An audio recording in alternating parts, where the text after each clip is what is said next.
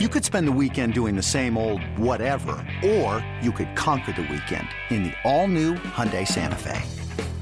Visit HyundaiUSA.com for more details. Hyundai, there's joy in every journey. This episode is brought to you by Atlassian. Atlassian software like Jira, Confluence, and Trello help power global collaboration for all teams so they can accomplish everything that's impossible alone. Because individually we're great, but together we're so much better. Learn how to unleash the potential of your team at Atlassian.com. A T L A S S I A N.com. Atlassian. Tap the banner or visit this episode's page to learn more. Shouldn't you be at work?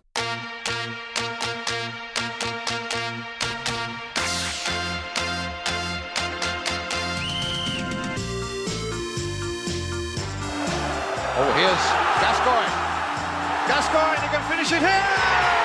Paul Gascoigne! 2 0! Lampard! Brilliant! It was in, no! That surely crossed the line! Oh, it's, it's so far in! Thanks very much, Sepp Blatter. clean sheet, I call it, is, uh, is one of the most important things in, in football. Nice to see whole fans booing you. Emile Heskey, could it be five? Yes, it is! Paul Bowden to take it. Oh, and he's hit the crossbar! Gerrard is Carroll! What a goal by the England striker! That's why he was brought in and he's done the job. Saved! Jordan Pickford! England on the brink! Now, you know him better than anybody probably. Do you back him to score quickly, yes or no? Yes. Oh, ah. and! No!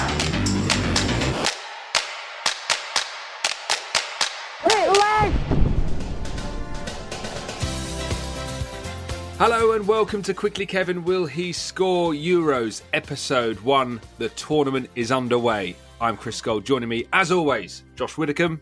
Yes, please. Here we are, the summer of our lives. Yeah, it's so exciting, isn't it? And joining us, fresh from being on Wikipedia learning about why North Macedonia are called North Macedonia, it's Michael Marden. Hello. Hello. Wow, wow, wow. Here we are, our first proper Euros show after two previews. It's currently 8 pm on Sunday. Normally, we'd start with the electronic postbag and the 90s o'clock news. I suppose, Chris, do you want to just give the 90s o'clock news the England result?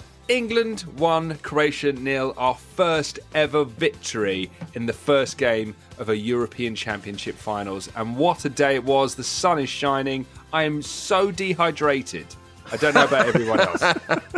I've tried, I'm on my fourth pint of orange squash. You you very much remind me of a you know a tabloid story about Paul Scholes in Japan. That kind that kind of tournament.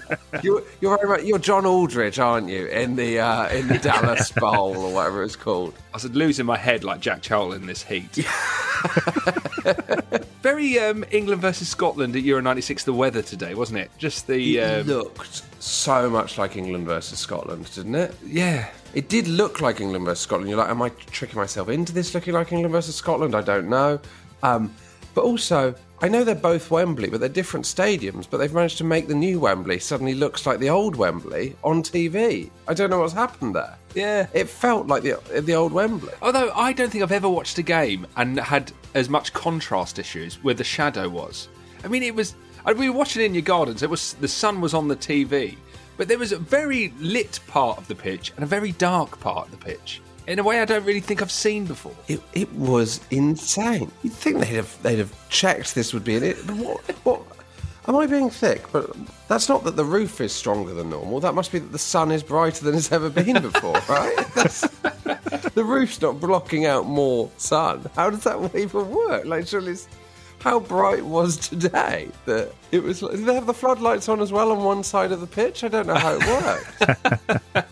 Michael, what are your thoughts on what you witnessed this afternoon?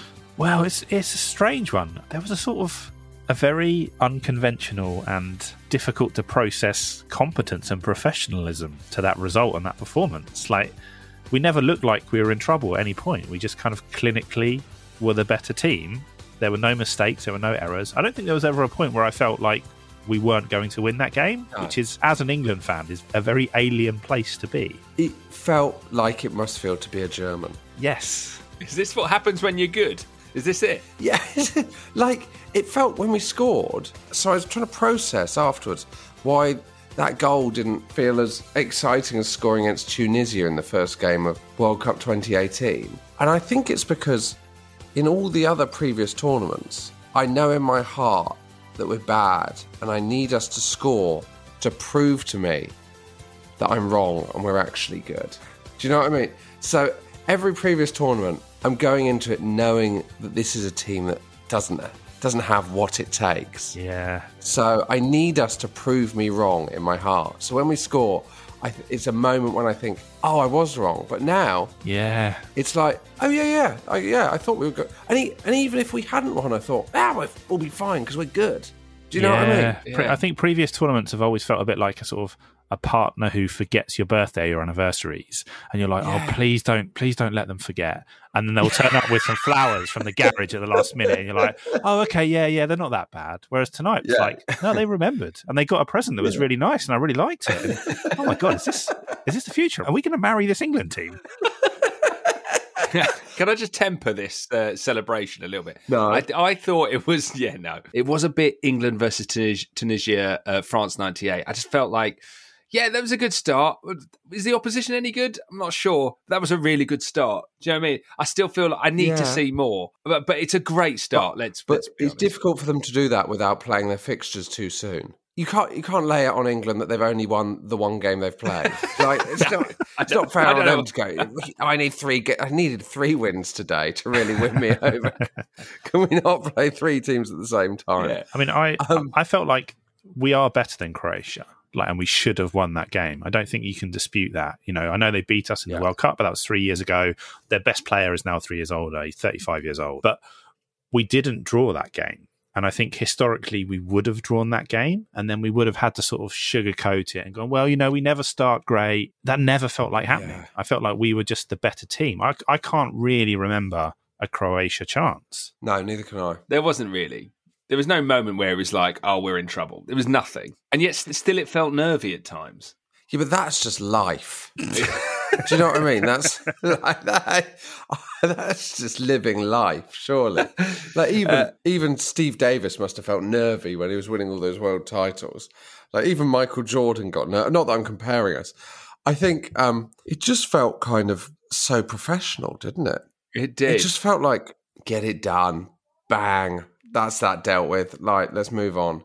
I don't want to speak too soon.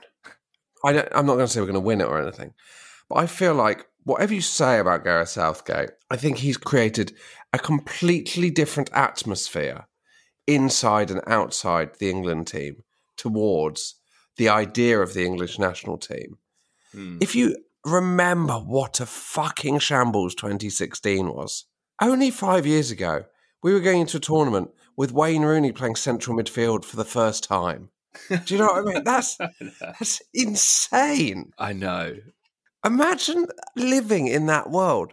And now it doesn't feel like an amateur operation. It feels like people that know what they're doing. And it feels like the team is really confident and happy. And I got the feeling with the England team for most of my life that it always f- felt slightly like an apprentice task. Do you know what I mean? Like there, there's always that feeling. that It was just slightly getting out of control, and someone someone had mixed up kilos and ounces, and it was all going to go wrong. Do you know I, what I, I mean? would argue the England England team is worse than the Apprentice because at least on the Apprentice you've got a good chance of getting fired quickly. The two year cycle. It's an apprentice task that lasts two years, and you can mess up along the way, and you're not getting fired until it really is a proper disaster. Until you're not getting fired until you're losing to Iceland, having just gone up to Paris with Ray Lewington. I'd love uh, someone, uh, if someone wants to do it, you don't have to, but to take all of the terrible moments in English World Cup and European uh, Championship history and edit in bits where Claude's like looking up from his notebook, looking disappointed. Just, just Karren Brady shaking her head and looking like, like they've really. As Steve McClaren pulls out the umbrella in the rain against Croatia in 2008 or whatever it was.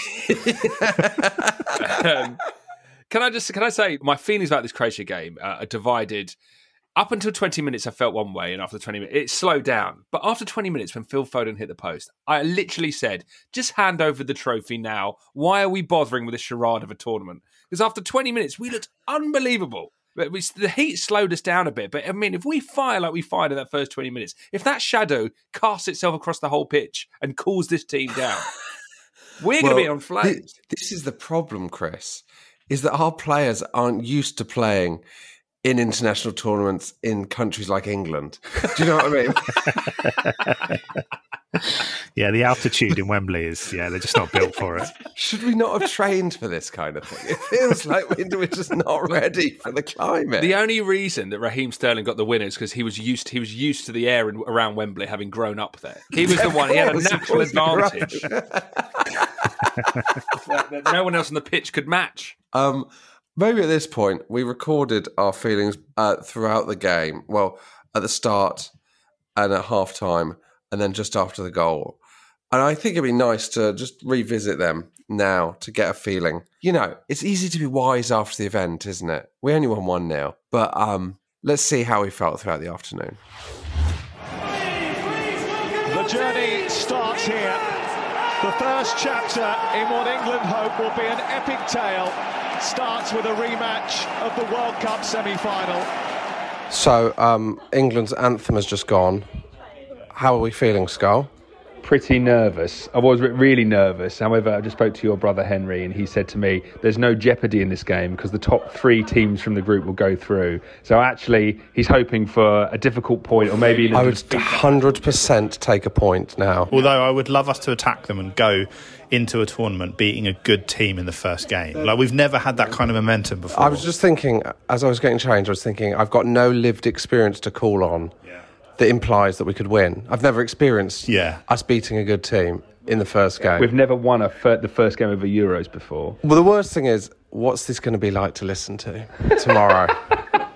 quietly confident. I will say, just in the build-up, I don't know if you saw it, there was lots of uh, 90s references in the BBC build-up, including Uri Geller.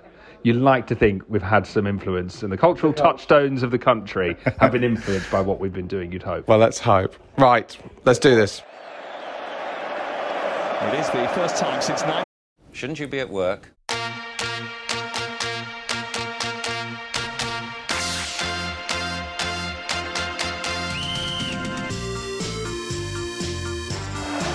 Oh, here's Gascoigne. Gascoigne, he can finish it here!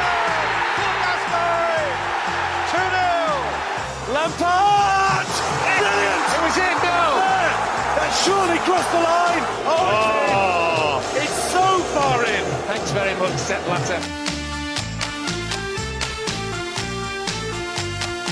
Clean sheet, I call it, is, uh, is one of the most important things in, in football. Nice to see home fans booing you. Emile Heskey, could it be five? Yes, it is! Paul Bowden to take it. Oh, and he's hit the crossbar. Gerrard, it's Carroll! What a goal by the England striker! That's why he was brought in and he's done the job. Saved! Jordan Pickford! England on the brink! Now, you know him better than anybody, probably. Do you back him to score quickly, yes or no? Yes. Oh, and he hasn't! No!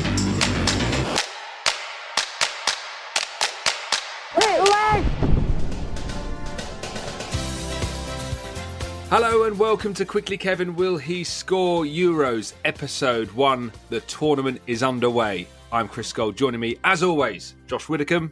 Yes, please. Here we are, the summer of our lives. Yeah, so exciting, isn't it?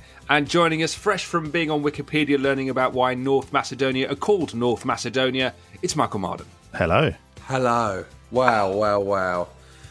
Here we are. Our first proper Euros show after two previews. It's currently 8 pm on Sunday. Normally we'd start with the electronic postbag and the 90s o'clock news. I suppose, Chris, do you want to just give the 90s o'clock news, the England result? England won, Croatia nil, our first ever victory in the first game of a European Championship finals. And what a day it was. The sun is shining. I am so dehydrated. I don't know about everyone else. I've tried, I'm on my fourth pint of orange squash. You you very much remind me of a, you know, a tabloid story about Paul Scholes in Japan. That kind, that kind of tournament. You're you're, you're John Aldridge, aren't you? In the uh, in the Dallas Bowl or whatever it's called. I was losing my head like Jack Charlton in this heat.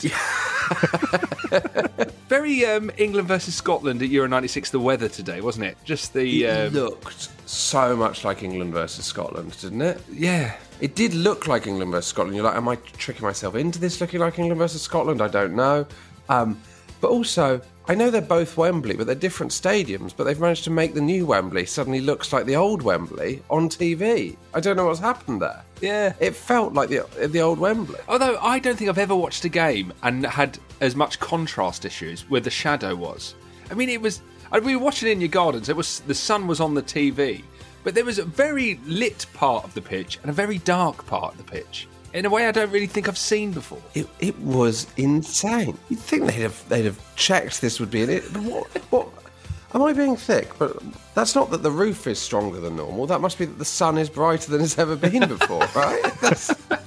The roof's not blocking out more sun. How does that even work? Like surely it's, how bright was today that it was did they have the floodlights on as well on one side of the pitch? I don't know how it worked. Michael, what are your thoughts on what you witnessed this afternoon? Well, it's it's a strange one. There was a sort of a very unconventional and difficult to process competence and professionalism to that result and that performance. Like we never looked like we were in trouble at any point. We just kind of clinically were the better team.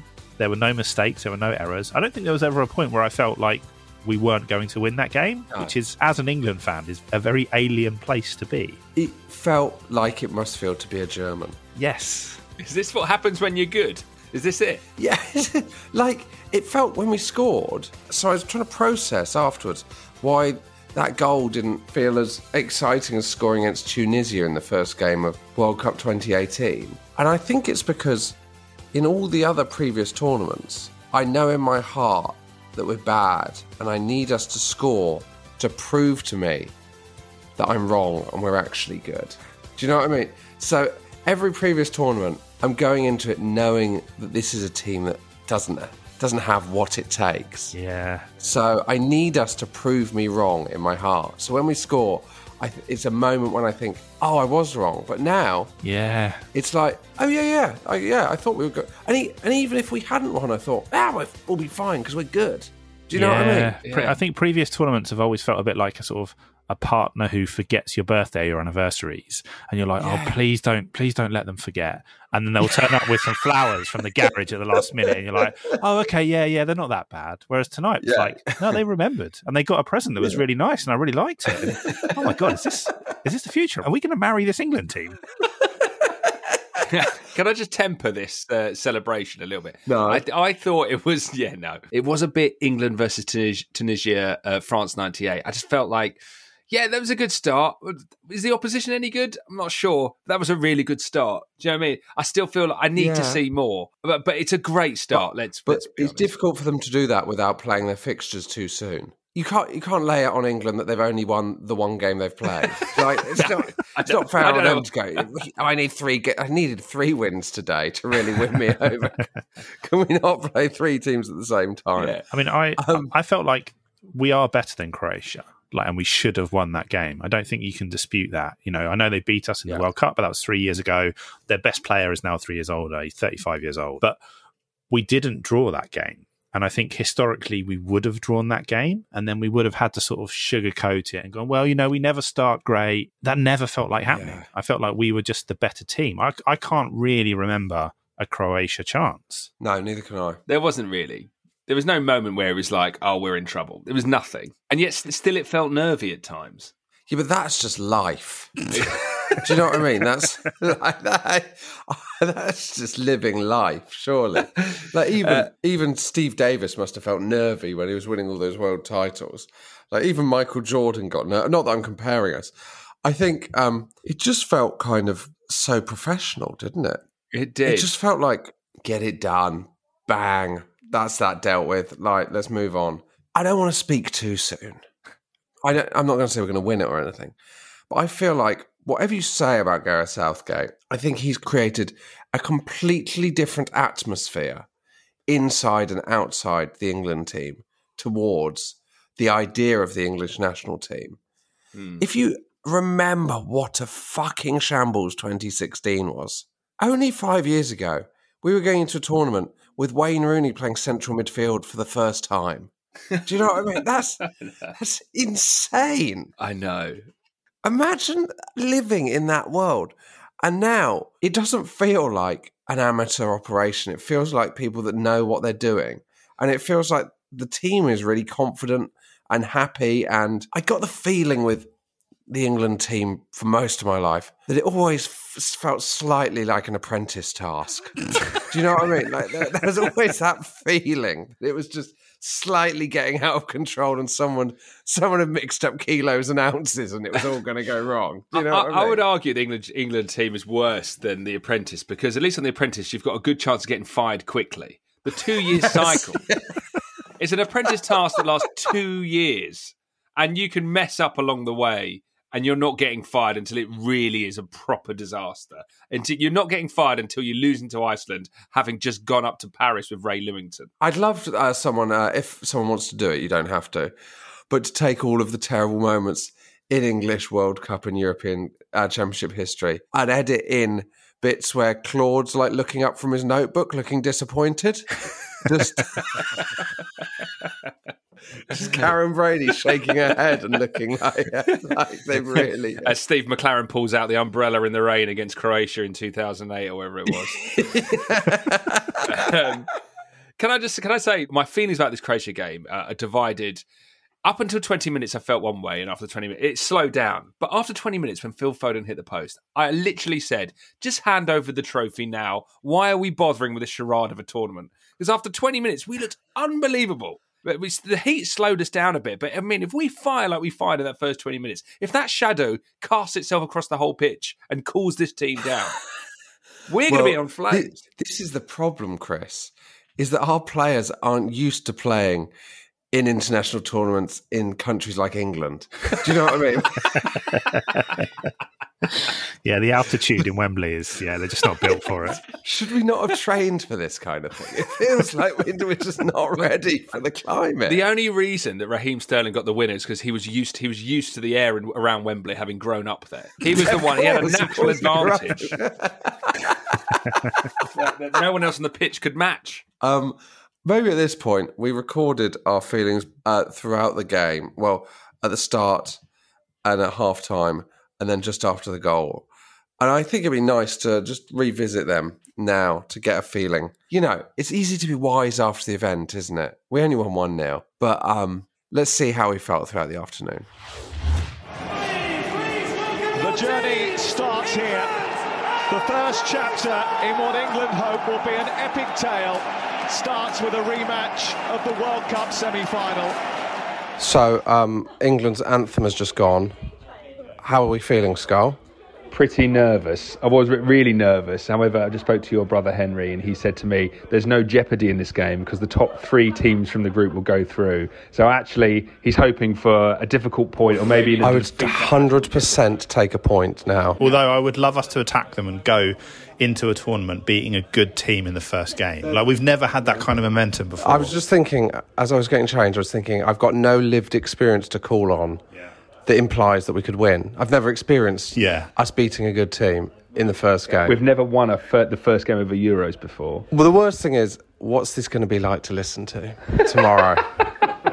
quietly confident. I will say, just in the build-up, I don't know if you saw it, there was lots of uh, 90s references in the BBC build-up, including Uri Geller. You like to think we've had some influence, and the cultural touchstones of the country have been influenced by what we've been doing. You'd hope. well, let's hope. Right, let's do this. It is the first time since 1992 that no Liverpool or Manchester United player has started for England. Foden, played in by Sterling. It's Phil Foden, he hits the post. What a great chance for England to take the lead inside the first six minutes. Raheem Sterling spotting the space. Foden taking it beautifully, turning inside Gvardiol. So close to putting England in front. Um, how are you feeling? tense, I think. I think there's a lot at stake here. We're playing well. It's half time in England Croatia. The first 20 minutes was really frenetic. It was like, this is a big tournament. And then nothing happened for the following 25 minutes. boiling. It's hot, isn't it? It's boiling. Um, a lot of our players are quite pasty. You feel Fodens. Back to the days of Paul Scholes losing all that weight. I think. Uh, oh God, we're just not going to win, are we? We're just not going to win. I, that doesn't mean I don't love the team, think they're going to do well, but we're just not going to win our first game against Croatia. I'm, I'm more positive about the second half. I think Southgate would have. You've got to G them up after that. I think that first half was probably quite tense. We're in the tournament now, it's begun. Hopefully, we'll see something better in the second half. And maybe Uri Geller's got the chopper off the ground, got flight clearance, hovering around Wembley. Maybe he can make something happen. Exactly. Fingers crossed. Walker, Phillips. That's better from England. Still Phillips feeding Sterling. Sterling! England's first goal of the European Championships is the first goal at a major tournament for Raheem Sterling. Born in the shadow of Wembley, he puts England in front against Croatia. So obviously, uh, the first thing I'd say, best time to score a goal is not while holding your sleeping baby. That was absolutely awful. Um, the reason we're talking in hushed tones is because the baby is still sleeping. Um, how are you feeling now? I'm glad, on reflection, we've scored late, well, into the second half rather than in the first Oh, my half. I word. Croatia gonna score? Croatia going forward, and it's gone wide. Thank God for that. Um, I'm feeling more settled into the game. I think the team are feeling more settled now. We've still got Grealish to come off the bench. I, I don't want to say it, but it could be going well. Michael? Yeah, I still feel like if we can see this game out, I think that's real progress. I think the worst thing is I feel more nervous now we've scored. Yeah. I've been waiting 60 minutes to settle it, and now I feel worse. Do you know, I, I feel exactly the same way, and I think it's like shadows of uh, the World Cup semi-final when we went one 0 up. Yeah. You're like, I, I know what happened from here, but hopefully this England, this English team could write a new narrative. What I am struggling with is sitting next to your brother Henry, who's one of these, Oh, oh. who's particularly pessimistic. Oh, Uh, About England are making a break. That's a foul, free That'll kick. be a free We'll kick have to that free kick, please. Yes, it is. Right, we'll but just- broadly, it's going come well. on, it's coming 60 home. minutes. it's not, it's let's not see just going happens. well, it's coming I think home. let's let's stay live for the free kick. Okay, stay live for the free kick. Trippier's had a go and, and hasn't covered himself in glory. Do you remember when he used to be called Trippier? And they spent two years in Spain, and he's Kieran Trippier. But can you not feel any? I already feel myself falling in love with this England team. Sterling, I kind of thought maybe he needs to come off, but he's pulled it back. There's already a, st- a hero Yeah. story there. And I tell you what, Kalvin Phillips is one of those people that's going to end up playing every game now, isn't he? Yeah. I kind of didn't realise how good he was. He's been fantastic for Leeds this season, but he's the best player on the pitch so far. This is an English. So what we on? 65 minutes. This is a good position for a free kick. And who stood over that? Don't know. Mason Mount. Mason Mount. No one else around him. No as one well. else around him. So At least get someone to run over it. Just get James Ward-Prowse to run over it, even though he's not allowed to kick it. if this goes in, it's definitely coming home. Mason Mount. Here he comes. Oh! We have played our four minutes of added time. There may be one last storm to weather. England got to be alert. It's half clear and it's way over the top. And there is the four-time whistle. England win their opening game at a European Championships for the first time ever, thanks to Raheem Sterling. It has finished at Wembley. England won. Croatia nil. Okay, so can I ask you guys some questions? First question How much do you know about Kalvin Phillips? Be honest. like my, a Leeds mate had said he was good, but it, I didn't think he would really feature this tournament. Um, my word. The other one that concerned me, as I said as well, was Tyrone Mings. I thought I've seen him have a ricket for England, seen him have a ricket for Aston Villa, but I would say Phillips and Mings were probably the, our two best players. I thought they Yeah. were incredible, and uh, Kalvin Phillips well worth a Wikipedia to learn more. Would recommend, Would recommend. settling down tonight with Kalvin Phillips Wikipedia. Uh, follow that with the North Macedonia Wikipedia chaser. Yeah. And you're in for an absolute treat. what a lovely evening. Um, so, before the match, the lineup was announced, which there's been a lot of clamour for Jack Grealish. Can I make a point? Are the people of England aware that substitutes can be made? Tell Terry Venables in the semi final. Euro 96. No wonder no one People knows. so wedded to that game. Yeah, no one knows because of the Euro 1960. That's why we've never won a major tournament since '66. Well, we didn't bring on any subs in 66 either, did we? Of course. so that's our two greatest games in history. We didn't bring on any subs. We've got a history of not making subs. People act like this starting 11. We're allowed to make five subs in one match here, guys. People act like it's the end of Jack Grealish's career if he doesn't start. Do you know what I mean? Like, I just found it quite kind of startling how upset people are about the England selections. I know what you mean, but actually, I thought Rio Ferdinand made a great point on the on the punditry, saying that Jack Grealish is such an amazing creative player who can unlock defenses. What a gift to have him on the bench coming off. Actually, Exactly. that, that really turned my mind, like changed my mind about that because I was thinking, you're right. Sixty minutes. If something needs to change, you can bring on Jack Grealish. That's a whole new proposition for their defense. And I guess that's what's so exciting about this England. Can we take it back to the 90s? Can we take it back to the 90s? Would that be okay? Yeah. To remind you that in 1998, the first game we started with neither Beckham nor Owen. Yeah, and at the time, we all thought that was a mistake, and it proved to be so. I mean, Michael Owen, the star of the tournament, Glenn Hoddle was looking at him at the Tournoi and beforehand thinking, this guy's not good enough. And then he comes on and steals Well, the I think he said. I think he said he's not. I think. I mean, it's awful to retread old mistakes, uh, but I think he said he's not a natural goal scorer, didn't he? oh God, Remarkable. Which is Um, not the worst thing he said as England manager. Um, how, do- how much? Because I think the thing with me is I love these international tournaments so much. I'm not going to get angry about the selection because I just want to. I, I have to trick myself into feeling positive. I have to feel positive about it. Yeah. How much? How upset do you get about it, Michael? How much? it doesn't really affect me that much. I thought the Trippier decision was slightly odd, seeing as you have Yeah. got a Champions League winning left back, and then Luke Shaw, you know, had the season of his life and is in fantastic form. But you know, he played really well. We won the game. You know, let's let's move on. I'm more interested in how that performance is then going to impact the next team selection. You know, do you stick or twist? Is Harry Maguire fit enough? Kalvin Phillips was the best player on the pitch. At what point do you jeopardise bringing in an unfit Henderson for him? Those are the sort of Yeah. variations that I think will be interesting as the tournament goes on. Maybe this is a good point. You know, having just discussed Gareth Southgate's decision making, he's he's won one 0 Can we turn to the redemptionometer? Yeah. and see whether he's on track to being forgiven. Gareth is on the road to redemption.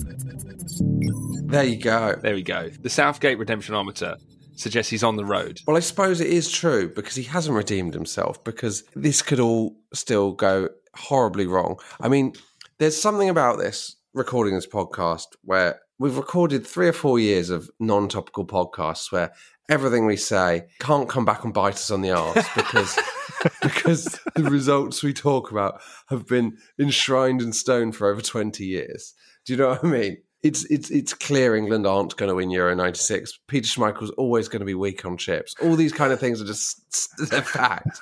But now we've got this situation where is this podcast going to sound the thickest thing that's ever happened in two weeks? but or are we creating a podcast that in 30 years, when England have won, I mean, it's not going to happen, but if we did win it, if we just, just, just humour me, if we did win it, imagine having this record of exactly how we felt the night after the first game. Yeah. Do you know what I mean?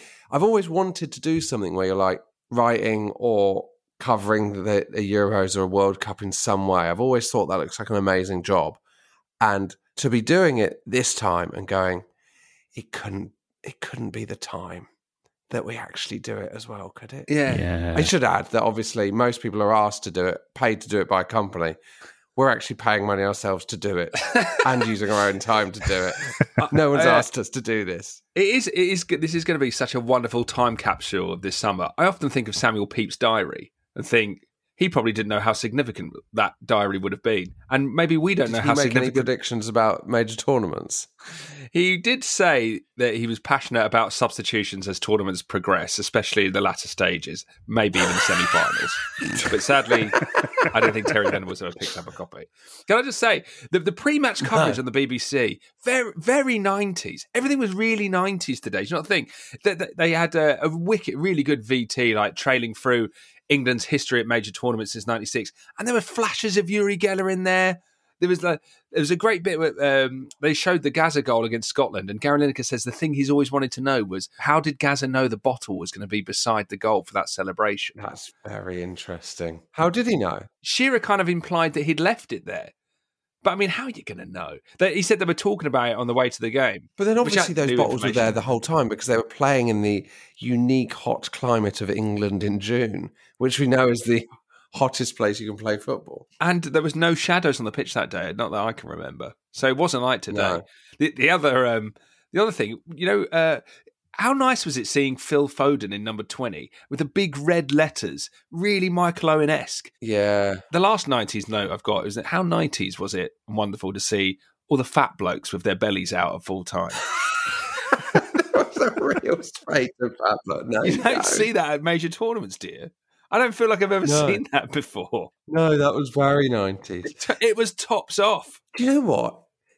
It, it does feel quite an old time for there to be fat blokes in the crowd that you're worried about getting sunburn. Do you know what I mean? That kind of feeling. Um, shall we put this to bed once and for all? I, can I ask you what sub you would have made in the Euro 96 semi final? Oh, that's a good question. Okay, so you got. Do you want the team? I mean, I know what sub I'd make, but yeah. Oh, okay, go on. Well, I would take, uh, with a minute to go, I'd take Gareth Southgate off and put Robbie Fowler on. and then and then we win Euro 96, basically. Done. Um, did you? I don't know if you cat after straight after the England Croatia game, there was a a BBC a match of the day special program. It was like the ten best moments of Euro '96 with Micah Richards and Alan Shearer. And Alan Shearer said on that program, he wishes England had made a substitution with a few minutes to go to bring on Les Ferdinand to take a penalty. So that that that's what Bet Shearer's Les thinking. Ferdinand doesn't ever think, I wish that had happened. I don't. Is Les Ferdinand a penalty taker? I can't remember him taking penalties. I mean, if you have- had to choose between him and Gareth, you, you're back in Les all day long, though, aren't you? Yeah, yeah, yeah, I think so. Uh, well, while we're here talking about the BBC coverage, should we uh, should we just touch on the, uh, the opening credits? That's always a big a big deal, a big announcement for uh, major tournaments. What are your guys' thoughts on the the BBC and ITV opening credits? Not classical stroke operatic enough for my tastes. I am a I am a traditionalist and I was brought up in 1990 and I also would give a, a big shout out to the France 98 titles as well. I like a semblance of highbrow classical music to give me a feeling that I'm not just watching a World Cup, but I'm indulging in a cultural event. Yeah. If I had to describe my feelings on the BBC opening titles in one word, it would be overproduced. Do you not think it's just too much? There is a lot going It- on. keep it simple. For me, it feels like they've panicked about fitting every host nation into it. And uh, Yeah. but I know Michael's staying silent on this. I've got I've, I've got a terrible fear that Michael's edited the BBC's opening titles. Do you not think it's like I don't know? I know Michael's about to tell us why he likes it, but is it not an acid trip? Is it not like uh, fearing loathing in Las Vegas? What like if someone took LSD there? I agree with uh, what you've both said about the sort of heritage and prestige, but I think the problem with subsequent ones is that they have lent into that, but they've not gone far enough. So you've got this horrible kind of middle ground where they're tipping a hat to essentially like the the shadow that Italia 90 casts. But this one, I think, is the first one in a long time where they've gone, do you know what? We're not going to do that anymore. We're going to do something completely different, a complete departure. And I really love the design. I love the execution. I think it's the right length. I think the track is great. I think the animation's great. I've watched it three or four times now, and you spot an extra little detail like every single time. I like the fact that there's a lot going on. I like the fact that it sort of it feels like a kind of Michel Gondry like White Stripes music video from the, the early noughties. I'm, I'm a big oh, fan. Oh, wow. I, there is a thing also, I should say, that maybe I will come round to it because I don't think I've ever watched the first time a titles for a tournament and not gone, well, this is bullshit. This is every, every time I'm like, well, this isn't as good as Italian 90. That thing that's been spent 30 years in my head. Every time I'm like, this is not what I remember. Do it like I remember. That's what I want it to be. So maybe I will come round to it. Well, then, speaking of Italia 90, obviously uh, the opening ceremony, did you guys both watch that? And uh, Yes. a very Oh, strong tip was- of the hat back to Italia 90 with Yes. uh, Andrea Botticelli singing Nessun Dorma. Thoughts? Loved it.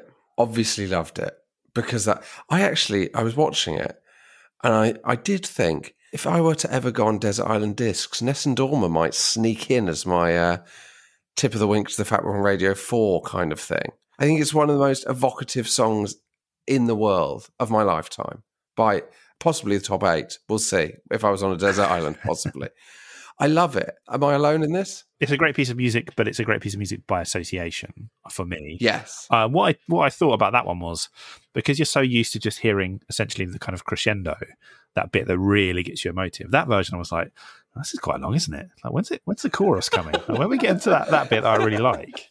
Yeah, I can see that. I can see that. But I'd actually that day listened to it on Spotify, and there there was a long period where it's quite quiet. Is it? I don't know what it's from. What's it from? It's from. I actually looked up what it's about. It's about uh, he's singing about is it some sort of competition where he wants he's challenged this guy to find out his name, and in this song he's singing, "You're not going to find out my name." That's basically it. So it's nothing to do with football, not even slightly. I did. I didn't think it was about you know Catenaccio. I didn't like. I didn't think it was about Arrigo Sacchi transforming AC Milan. He's no, he's singing about playing a right-sided fullback on the left-hand side so they can cut in. That, that's an opera I'd watch. Do you want to hear something unbelievable? Germany used all three substitutes in the Euro '96 semi-final. I hate to go back to this, but because I, I, checked when I thought Michael and you were going to, you know, we were going to debate these. These I thought you might want the list of substitutes. I checked, so Germany did three subs. Werner was just stood there as they bring on Thomas Hassler, Marco Bode, and Thomas Strunz. Did any of those take a penalty? Yeah, he brought Strunz on in the 119th minute, and he took the second penalty. And actually, yeah. Thomas Hassler came Hassler on. Took, yeah, in his they were the first minute. two penalty yeah. takers. So his first two pens were subs. But I mean, we scored our first five. So you know, the real, the real tra- like travesty of that is like, so we score our first five penalties: Shearer, Platt, Pearce, Gascoigne, Sheringham, and Southgate. Southgate's number six. So that means you got Adams, Anderton, uh, McManaman. McManaman, not taking pens, but they're like before him. Crazy, yeah. really. Seaman. Seaman. Um, I'd back him to take one. I, it is. Anyway. I think it's an astonishing feat that we're discussing this even in the first episode. even having given ourselves permission to talk about yeah, what's happened said, today. I, this is a travesty that you've gone topical. You've sold yourselves out. Listen to the episodes we haven't. we're serving no one at this point. We're serving absolutely. All the people are tuning in to hear us talk about topical. Disappointed in the fact we're talking about Euro 96, but they've all le- people who want to hear that have left. um, how does this make you feel about the rest of the tournament? Because England won the first game of World Cup 2018, but not in convincing circumstances. Uh, but look, I'm I'm super excited. The the pressure's off. England Scotland on Friday. All eyes on that one. The pressure's off on that one. But I mean, it's exciting, isn't it? We've got a good team. The sun's out. It's Austria versus uh, North Macedonia. That was exciting. I'm got football fever. This is set up perfectly for us. It couldn't be better. The sh- the shadow at Wembley aside. Yeah, I also think maybe 32 teams in a World Cup is slightly too many to keep track of all the teams. Do you know what I mean? 24, I feel like, you know, when there's a big Netflix box set, you know, someone goes, Oh, you should watch The Sopranos. You're like, there's six seasons of that. I'm just, I can't, I can't imagine starting it knowing that's ahead. that's maybe how I feel with the 32 teams of World Cup. but these 24 teams, it feels manageable. Do you know what I mean? I'm, yeah. I'm watching it going, Oh, yeah, I'm quite looking forward to seeing um, Wales versus Turkey, actually, because I've heard Turkey good, but they were bad against Italy. But so maybe they'll be better. Do you know what I mean? So there's, I'm just very excited about the the the whole thing. Yeah. Now, can I just table a theory? I don't know whether there's anything in this, but you know the the, the shadow at Wembley. Do you think Kieran Trippier is one of the few players that could take the full sun, so they've had to move him to the other side of the pitch. A, se- a season in La Liga has that the aperture of his eyes have adjusted. Luke Shaw would have been over there squinting like a blind man. Yeah, Luke Shaw I love came that. in from warm up and went, "I can't take it. Yeah. I can't have it." Kieran, you're gonna have to play on the left, mate. I'm sorry.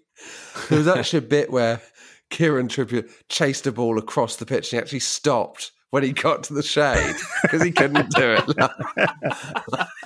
like a kind of reverse vampire. Um, do write in if you've got any theories on this kind of thing. Uh, now, on the topic of um, excitement, uh, our friend and regular contributor Matt Ford was at the game today. I said, "Can we speak to you between nine and 10? And he said, "No, he'll have had his first drink of the year, so he thinks he'll be asleep." However, it's eight fifty-three. Should I just try calling him? Yeah, Yeah. to see what it was like at Wembley.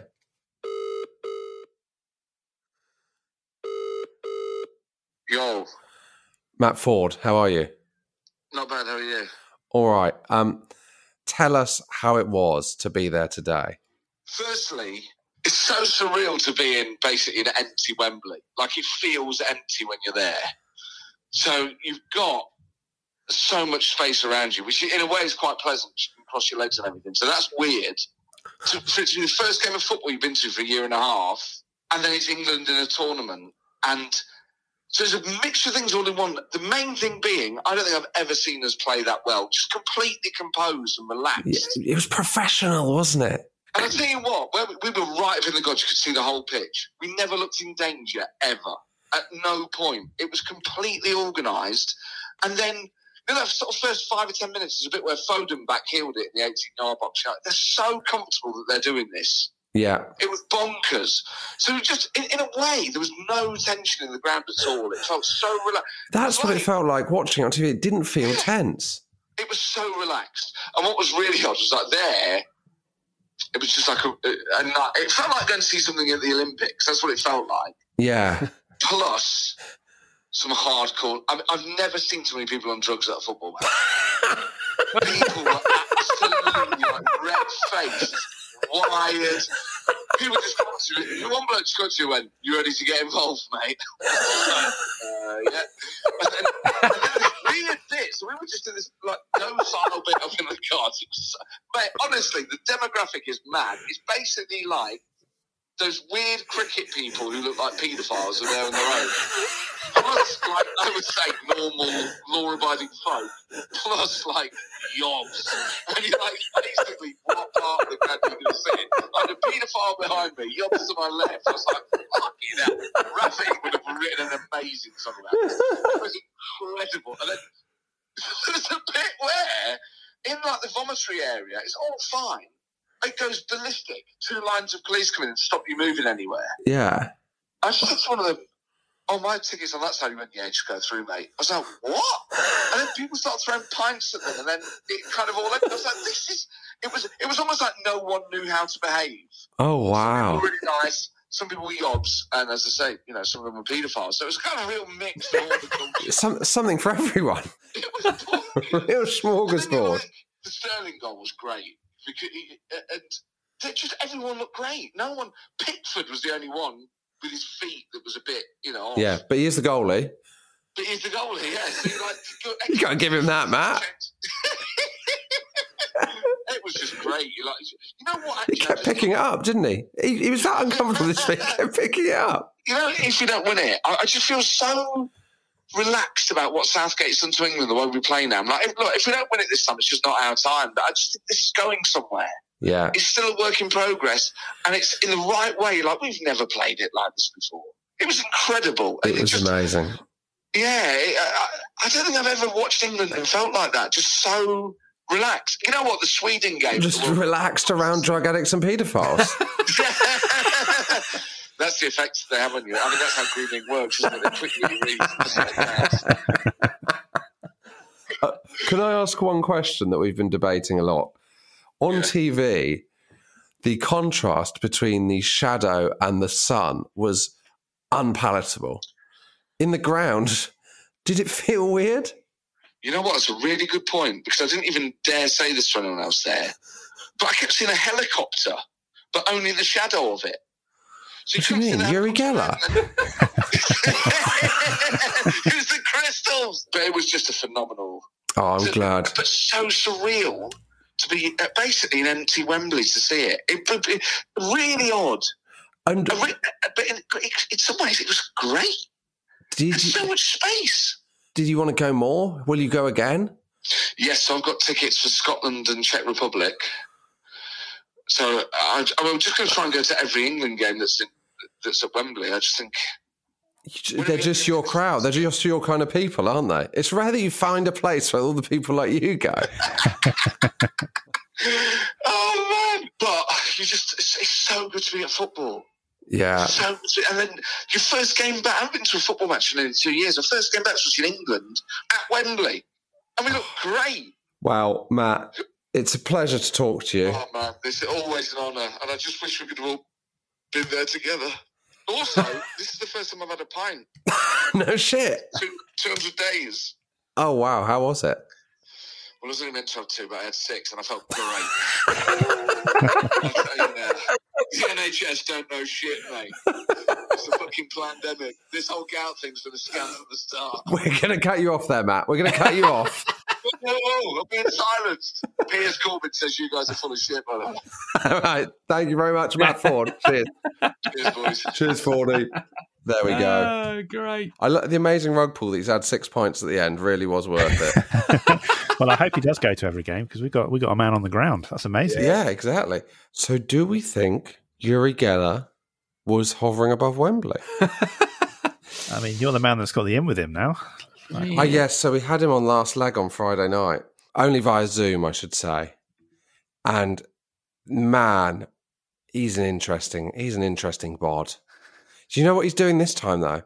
He says he's p- wishing, he's not wishing, obviously. He's using his powers to help Scotland beat England because he feels it was unethical what he did in Euro '96. So he's got Oh. to rebalance it.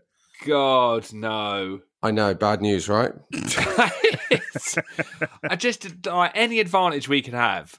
I'd want Geller on side, if I'm honest. Would you? Even though I suspect it's a load of old. Do you think Uri Geller's more or less important, going to have more or less impact on the tournament than Jack Grealish? Can I just read you a tweet? So I just clicked on it, Uri Geller's timeline just to see if he was in a helicopter today. No mention of it. But he's Yuri Geller, 30th of May. Okay, my dear Scots, I decided to help you beat England. I believe you will with my powers involved. Oh, man. Oh, my word. Don't need it, do we? No. Does it worry you, Michael? Not really, no. I'm not a superstitious man. I think he's a snake oil salesman. So I'm willing to say I, between now and the Scotland game, are going to read up on wizardry and I'm going to use my powers against Uri's in a battle of good versus evil. And we'll see who's we'll see who's stronger, Yuri. Me versus you, mate. Let's go. Well, we will talk about that on uh, Friday's episode, uh, which will be our Scotland versus England preview episode released on Friday morning. So you can all enjoy it on the day for the build up. We're releasing two extra episodes this week on Wednesday and Friday for our Patreon uh, members. We will be doing three episodes a week, all tournament. I think uh, in the latter stages it goes slightly stranger because of the order of the fixtures, but we don't. Let's not get into the details, people. Uh, Mondays are uh, released on our normal feed, and then Wednesdays and Fridays are for our Patreon XJ8 uh, members. So do sign up to that if you want to hear us throughout the month. Um, now, we're also doing uh, giveaways uh, throughout the month. Michael, you have your first giveaways. Yes, very exciting. We have got a whole bundle of football, 90s football, and quickly Kevin goodies to give away. I've been going crazy on eBay. Stuff will be arriving in the post. But for the first episode, we are going to give away uh, is a Letters for Town football shirt and a Letters for Town uh, mug to one lucky Patreon member. What I've done is I've put every single Patreon member's name into a giant supercomputer slash piece of free software. I press a button and then that machine spits out a name. Whoever it spits out is going to win the Letters for Town shirt and the mug. Okay. And we're going to be giving away prizes on every single episode to Patreon members. Right. Here we go.